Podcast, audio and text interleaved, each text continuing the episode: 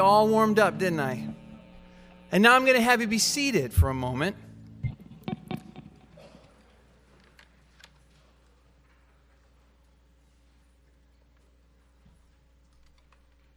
Oh, the band's on strike. That's nice. Band just up and leaves. Because we don't want to go any further before we talk about those three words why we sing. Have you ever asked yourself why? If you're a two year old, you have. You've asked why a million times, or a three year old, or in some case, four year olds. Really, the, we, the, the word why never leaves our vocabulary, or we don't discover the world around us and we don't invent new things like really important things like Facebook and stuff like that. Right? Right. So we, we, we, we want the answer to why. And have you ever come to church and you just kind of go through the motions and you never ask yourself why? Well, today we want to dig into the Bible and discover why we sing. Why do we gather when we gather? Why do we sing? There's a reason.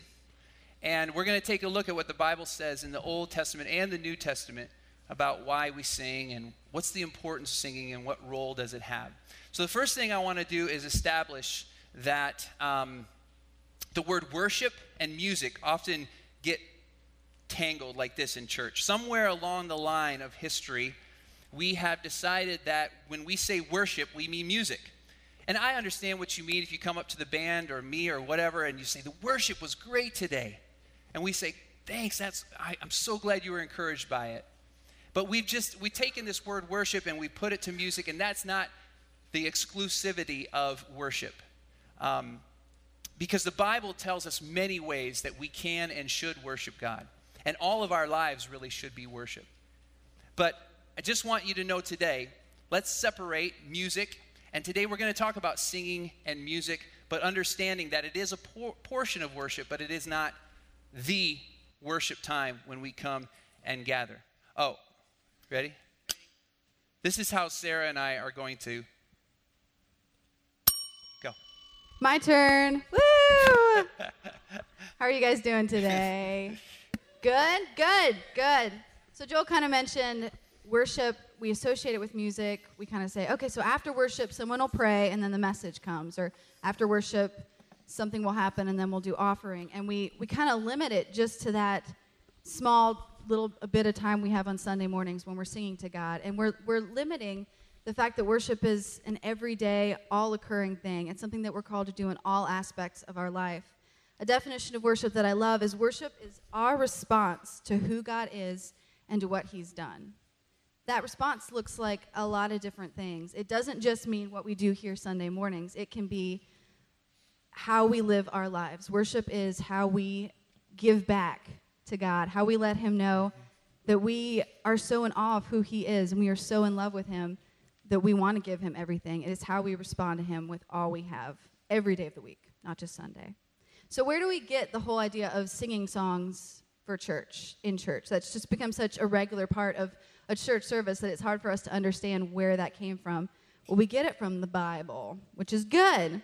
The Old Testament is full of parts where it talks about people singing God, through, singing to God, and praising God through music. A specific example is Psalm 92, verses 1 through 3. It says, It is good to praise the Lord and make music to your name, O Most High, proclaiming your love in the morning and your faithfulness at night, to the music of the ten stringed lyre and the melody of the harp. For those of you who don't know, a lyre is like a mini harp. I didn't know what that was until I Googled it. So if someone says, I didn't tell you what a lyre was, they're a liar. Ah, they're alive. They can Google it. There it is. they can Google it. Oh, No, I'm not no. you out. I'm, that was a good I'm one. still in. Okay. Okay. Sorry. So this is just one of the reasons that we worship God. We see it in the Bible. We see it in the Old Testament that people came and they worshiped God together and they worshiped God joyfully. And these are the, the passages we kind of take out of it. Not specifically that the only instrument you can use has to be the lyre or the harp. There might be some people who might think that, but that's not what we actually at Life Point we really believe that God enjoys the guitar Yes. as a It's his favorite. it's really one of his favorite mm-hmm. instruments. So that's why we, we tend to make that a priority in our, our music Amen. through worship. So that's really what we get out of the verses. The main message that we get is that God wants our worship to be wholehearted and he wants it to be a corporate thing. He wants it to be us together coming to worship him. The Psalms also gives us a lot of reasons why we worship God, who God is, why do we worship this God every Sunday morning? Why do we come together and sing to him through music? In Psalm 146 verses 5 through 7 we get just a couple examples of of who this God is in our lives. God is the maker of heaven and earth and sea and everything in and on them. God is forever faithful. God defends those who are wronged. He feeds the hungry. He sets prisoners free. These are just several examples listed in this one psalm of all the things that God is. And when we come together and we sing, we sing of what God is, we're reminding ourselves and we're, mind, we're reminding each other of who this great God is that we serve every morning. And that's that's part of why we gather together is so we can remember because we forget unfortunately we forget how amazing this god we have is so we come together and we sing of who he is and all that he's done in our lives All right. Do that again. I wasn't quick enough the first time. I wasn't ready. Now I'm ready. So the Old Testament kind of lays the foundation sing, make music, get your lyre out, rock that lyre.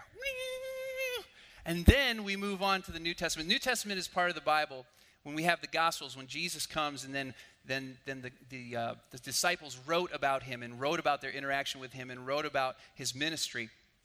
And then the church starts. And the church starts after that in the New Testament. And Jesus, when he goes, says, The church is my bride. And the church isn't just a building, it's not just a place, it's you and I. And it's us, it's we, it's us as a group, as a community. And so we want to look at what the New Testament also has to say about us singing. Paul was a, a, an apostle who started many churches, and he would write these churches letters, and he would write them some instructions on what to do when you gather. And so here we are 2,000 years later, and we're still following these, these directions from Paul. In 1 Corinthians um, 14 26, the, he gives specific instructions on what to do when we gather and how to use our gifts to strengthen one another. And here's what it says in 1 Corinthians 14 26. This is the New Life Version. We like how, what this says. What am I saying, Christian brothers? When you meet together for worship, some of you have a song to sing, some of you want to teach, and some have special words from God. Some of you speak in special sounds, and some of you tell them or tell what they mean. Everything should be done to help those who are meeting together to grow as strong Christians. Let's just focus on that last line again. Leave it up there for just a second. Everything should be done to help those who are meeting together grow strong as Christians. Now, that immediately puts a, a new spin for some of us on church. Because so many times we come, and I'm guilty of this. Have you ever done this? This, is, this might be a conversation you have either in your mind or out loud with your family or at lunch, and you say, I didn't, I didn't really get anything out of that. I went to church today and I just I didn't feel it. I wasn't feeling it. Were you feeling it? No, Joel was flat and his guitar was out of tune, and then um, uh, I stubbed my toe and that ruined my day, and it was it was terrible. This is terrible. It's terrible. So some of you have some of you, now, whether, whether or not you've said that out loud or thought that, I am guilty of, of, of thinking that sometimes. I come to church, I didn't get out of it. But, but Paul is saying here everything that we do at church should be done to build one another up. Now, that immediately puts our perspective in a different place, doesn't it? It goes from this, it's all about me and God when I come to church, me and God, me and God, to it's all about this and this. It, it, it, makes our it makes the vertical become this, this great circle of worship as it goes up. Because everything we do is to encourage one another. Everything we do is to build each other up and grow us strong as Christians. And we need that as a body. So I want to challenge you today. If, if that's how you come to church on a normal basis, you know, maybe, maybe you're just getting into church and it really does need to be about this, but you'll get so much more out of it when you allow it to become this. And some of you sitting in these seats, you need to receive today. There's something you need to receive a word from someone else, a, a handshake, a smile, a hug, an encouraging word. And some of us, we have a lot to give and we're sitting on it. We're sitting on it. We're sitting on these, these, this joy and this passion and this um, faithfulness of God that we can share with someone else. And so I want to just challenge your, your, your, your perspective today and, and, and know that that the outward circle is really important. Here's another verse in Ephesians that kind of tags along on that. Ephesians 5:19 says to speak to one another with psalms, hymns and spiritual songs, sing and make music in your heart to the Lord. And then Colossians 3:16 says this, let the word of Christ dwell in you richly as you teach and admonish or lift one another up with all wisdom and as you sing psalms, hymns and spiritual songs with gratitude in your hearts to God. So that's that's why we're here. That's why what we're here to do. And that's why we sing. Because your singing can really unify and lift someone up. I just I want to ask you one question before I tap out. Have you ever seen someone just abandoned in their worship? Like physically, they take on a different posture. Maybe they're raising their hands. Maybe they're just clapping. The countenance they're on their face is just, you just know they're, they're in this zone of worship. Or maybe the song, there's a line of a song or something God is just speaking to their hearts as they're lifting their praise to God and they, and they start to cry. And have you ever been encouraged by that? Maybe you're not there. Maybe you're not at the point when you, where you can do that, but you are so encouraged by that. That again when we demonstrate our worship through singing and we sing with all our hearts, we are affecting those around us. So, second challenge I want to, to, to just throw out there today is the hurdles that some of you have a hard time getting over. Some of you, maybe you're real new and you don't know these songs and you're just having the hurdle of singing. You're just trying to get over that hurdle first. And I understand too, I've had, I had someone tell me, um, hey, Joel, if I'm not clapping, please know I, I love the music. I just can't sing and clap at the same time. okay? Hands are going up out there. That's me. That's, that's okay. Pick one or the other, but participate in some way. And if you have that hurdle of singing, I hope you'll sing today. And if your hurdle is, man, I was always taught it's just not cool to raise your I mean, it's not okay to raise your hands. It's not not cool. It's just not okay. You don't demonstrate in that way. Maybe that's your hurdle. Or maybe your hurdle is is um, having some form of expression that you feel God is calling to you to, but what you know, you just keep hitting that fence. You keep hitting that fence of what you've been taught and what you know. Just encourage you today. We're going to sing a lot today, and I want you to try to jump that hurdle. So, worshiping as a community. I love the bell, Joel. Thank you. Because we right? wouldn't have known whose I turn know. it was without the bell. So, worshiping as a community is a unique thing that we get to do. It allows us to come together and do something greater than just in ourselves. When we come together to worship God, there's power in that. When we sing together, it unifies our hearts and shines the light of Christ to those who don't know him. Jesus said in Matthew 18 20, where two or more are gathered in my name, I am there also. There's just power when we come together in the name of God, when we mm-hmm. come together as his children and we lift his name up. He says it over and over again in scripture, and it's, it's all of this we language and us, and it's, it's us together coming to bring him praise. So, in a world that is constantly telling us lies about everything we see, the world is constantly lying to us. We come together as a church and we proclaim to ourselves and each other and to God why we're here, why we've gathered together. And there's power in that. There's power in, in being able to come and be a church and be God's people together. Christ said in John 13 35, By this everyone will know that you are my disciples if you love one another. That's our calling card as Christians. We mm-hmm. love one another, and we start by loving each other here at church. With each other, we love each other. So let's stand and sing in unity today. The band's going to come up. And as they come up, I just want to encourage you to encourage each other with the way we sing. We're going to lift our voices to God and praise for what He's done. And we're going to recognize our need for mercy and grace and love and truth, all from God. And we're going to recognize it at the foot of His cross together. So stand and sing with us today. Everybody's ready to sing? Yeah! You are now, because now you know why. See, why is so important.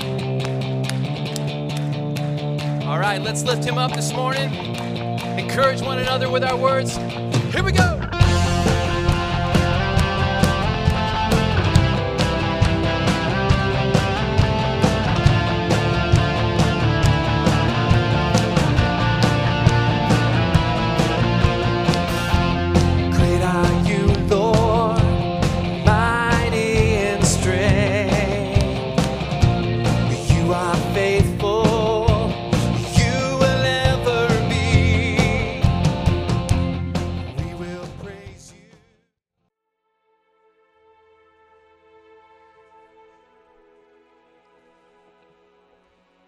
Have a hope.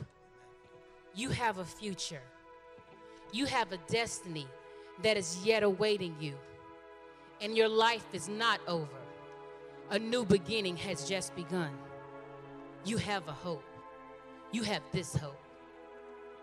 God has a plan. And it is not to harm you, but it is to prosper you and to hear you when you call. He intercedes for you, working all things for your good. Though trials may come, you have this hope. See, your God is for you, He's not against you. So ask yourself, whom then? Whom then shall you fear? He has prepared for you great works, He will help you to complete. You have a hope. You have this hope. And goodness and mercy, they're going to follow you. And you will forever dwell in the house of your great King. And no eye has ever seen all that He's preparing there for you. Though trials may come, you have this hope. And there is still hope for you today because the God of heaven loves you. And in case you didn't hear me the first time, there is still hope for you today because the God of heaven loves you.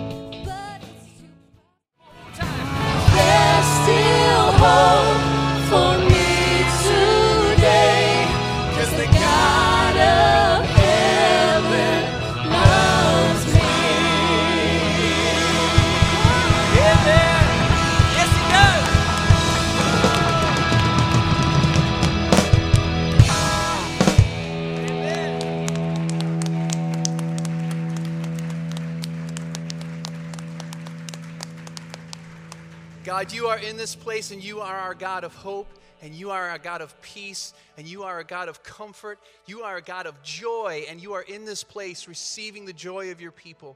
And God, for those of us who need that message this morning, that there is hope in you, that there is, is, is peace in you, there is all of these wonderful, life giving things in you. God, we, we, we sing in order to praise your name and lift each other up. There's still hope for us today. There's still hope. I thank you, God. Thank you for being in this place. Receive the praises of your people as we lift up your name in your name. Amen. You can be seated for a moment.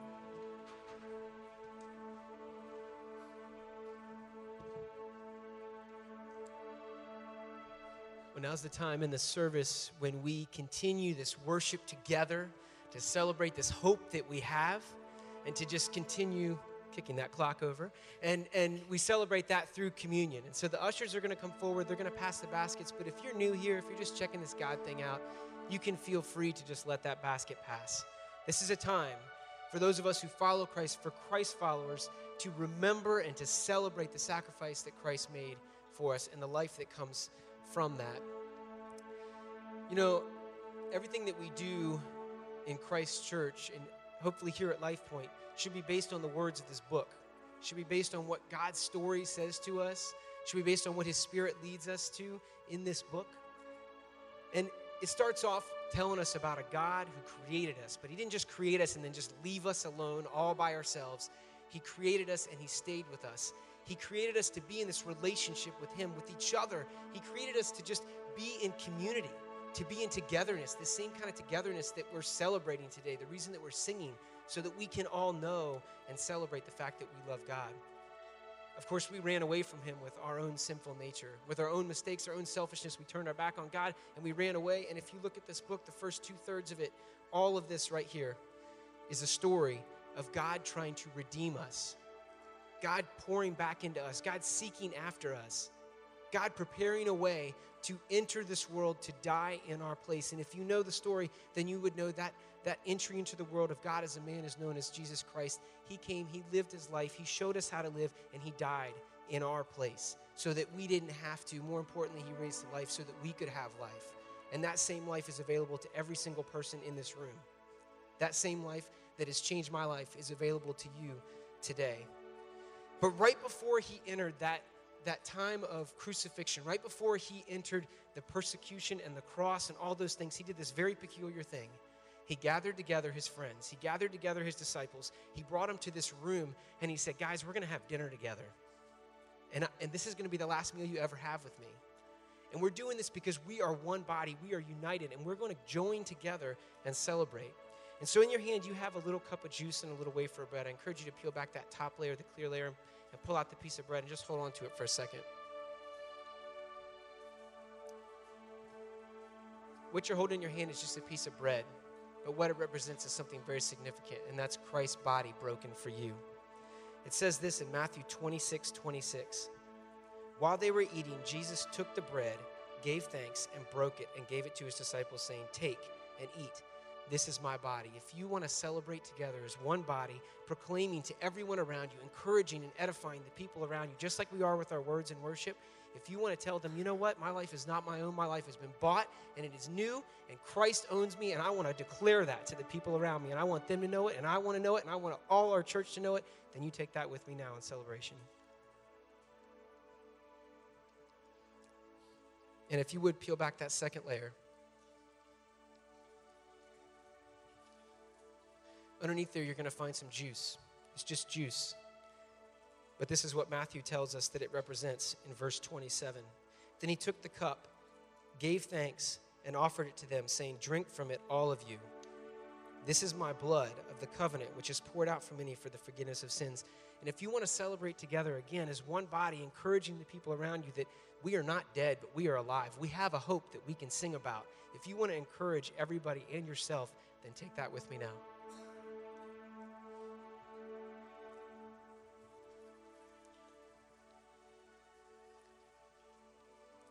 What I love about this passage of scripture and about us today is that verse 30, as they're preparing to leave, as they're preparing to go out to the Mount of Olives, which is not a great place if you read about in the, in the history of, of Jesus, that's where he is betrayed and, and led off to the cross.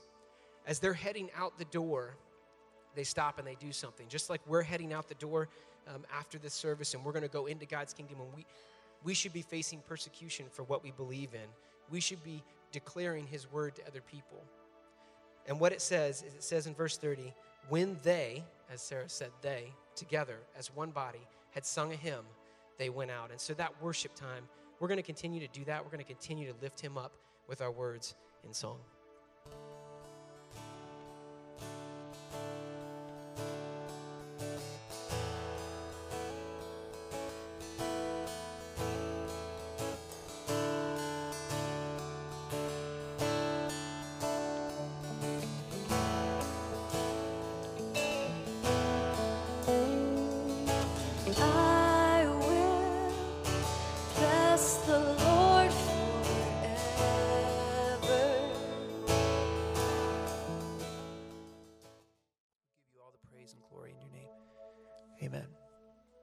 Can be seated for just a moment.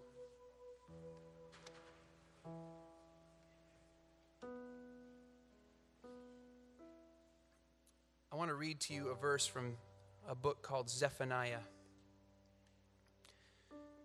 And this is in the Old Testament. And I, I, I, this verse comes from, it's a short book, three chapters, and this comes from the end of the third chapter.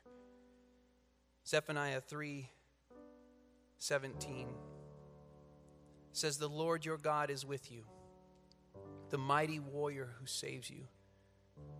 He will take great delight in you. In his love, he will no longer rebuke you, but re- will rejoice over you with singing. Read that last line again. He will rejoice over you with singing. Isn't that cool? We're singing to God, and He's singing right back to us because He loves us. He wants us to know He is our Savior, He is mighty to save. I want to do something as we close this time of our service. I want to sing over you. I want to sing a song to you and over you as a benediction that you can take with you and know that God is with you as you go. He's not just in this place when we meet. And so I just want you to close your eyes. And without looking around, I just want you to soak up the words that God is singing over you.